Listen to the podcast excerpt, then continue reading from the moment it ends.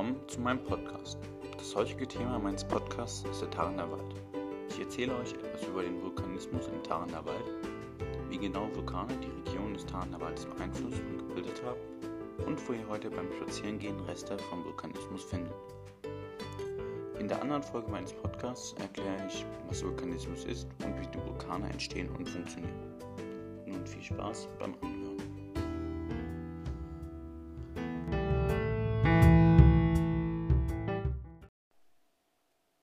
Der Tarner Wald ist ein Waldgebiet in der Mitte von Sachsen und ein beliebtes Erholungsgebiet in der Region. Er ist perfekt für Spaziergänge und Wanderungen geeignet. Doch dieses Gebiet war nicht immer so schön wie heute. Im Laufe der Zeit gab es viele Veränderungen, wie zum Beispiel Vulkanausbrüche und Überflutungen, die die Landschaft prägten und formen. Die ältesten Zeugen der Geschehnisse im Taraner Wald sind von vor über 570 Millionen Jahren. Das war zu einer Zeit, lange bevor Dinosaurier lebten. Damals wurde Sand, Ton und Kies im Meer abgelagert. Heute finden wir es im Wald als Sandstein. Ein paar Jahre später, immer noch lange bevor Dinosaurier lebten, gab es ein großes Ereignis. Die zwei ehemaligen Kontinente Gondwana und Laurasia stießen aneinander. Die dort wirkenden Kräfte waren so stark, dass sich ein Gebirge bildete. Beim Zusammenstoß wurde es sehr heiß und hoher Druck wirkte. Als Ergebnis entstand dann ein Vulkan. Aus der dort herausgeflossenen Lava ist der heutige Porphyrfächer entstanden. Der Porphyrfächer ist eine große Steinwand in Form eines Fächers aus Porphyrgestein. Er besteht aus fester Lava. Nachdem vor 300 Millionen Jahren vor sehr langer Zeit der Vulkan ausgebrochen ist, ist Lava herausgeflossen und hat sich abgekühlt und wurde zu Stein. Den Porphyrfächer können wir uns heute noch im Tarander Wald anschauen.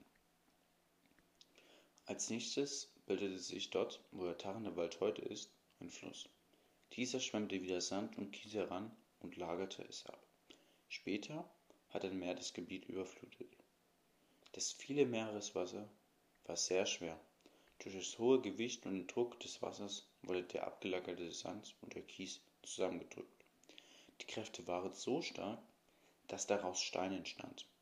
Dieses Gestein nennt man Sandstein. Der Sandstein wird heute noch in der Umgebung in Sandsteinbrüchen abgebaut.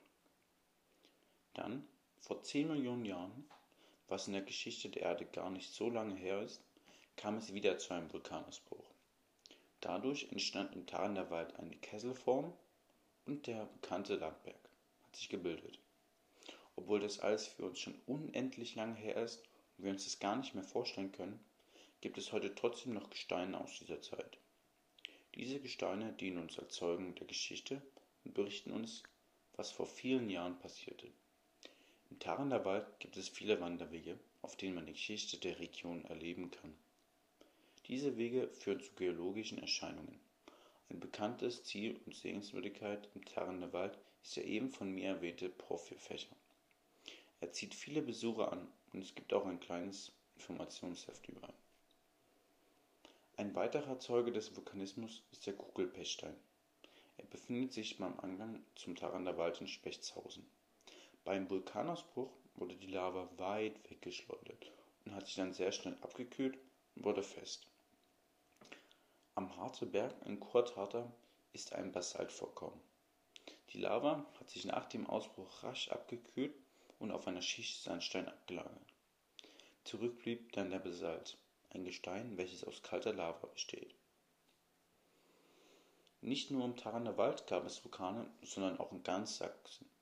Die Burg Stolben ist bekannt für ihre charakteristischen Basaltsäulen und dafür, dass es sich auf abgekühlter Lava auf einer Basaltkuppel befindet. Nach einem Vulkanausbruch ist die Lava am Vulkan stecken geblieben, da der, Vulkan, da der Ausgang verstopft war und ist dann im Vulkan abgekühlt und verhärtet. So entstanden dann eckige Säulen aus Lava. Ein weiteres Beispiel für Vulkanismus in unserer Region finden wir in Rochlitz. Am Rochlitzer Berg gibt es wie im Taraner Wald auch Porphyr.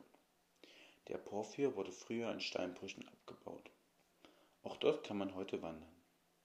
Ein weiteres Zeichen für den früheren Vulkanismus, die Bewegungen in der Erde, sind die Erdbeben im Erzgebirge.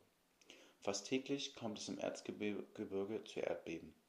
Diese sind aber so schwach, dass man sie kaum spürt und diese ungefährlich sind. Die Erdbeben sind Anzeichen dafür, dass die Vulkane im Erzgebirge nicht erloschen sind, sondern nur schlafen und im Moment nicht ausbrechen werden. Aber irgendwann werden sie wieder aktiv.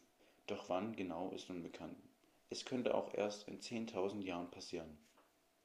Doch momentan besteht keine Gefahr für uns, denn Vulkanausbrüche können mittlerweile ziemlich genau vorhergesagt werden.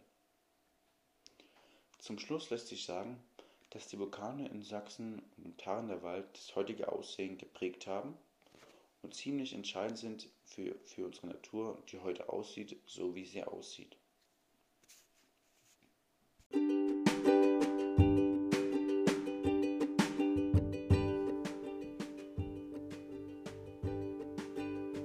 Euch mein Podcast gefallen hat, könnt ihr gerne noch die andere Folge hören, um genaueres über den Vulkanismus zu erfahren. Ansonsten wünsche ich euch noch einen schönen Tag. Tschüss.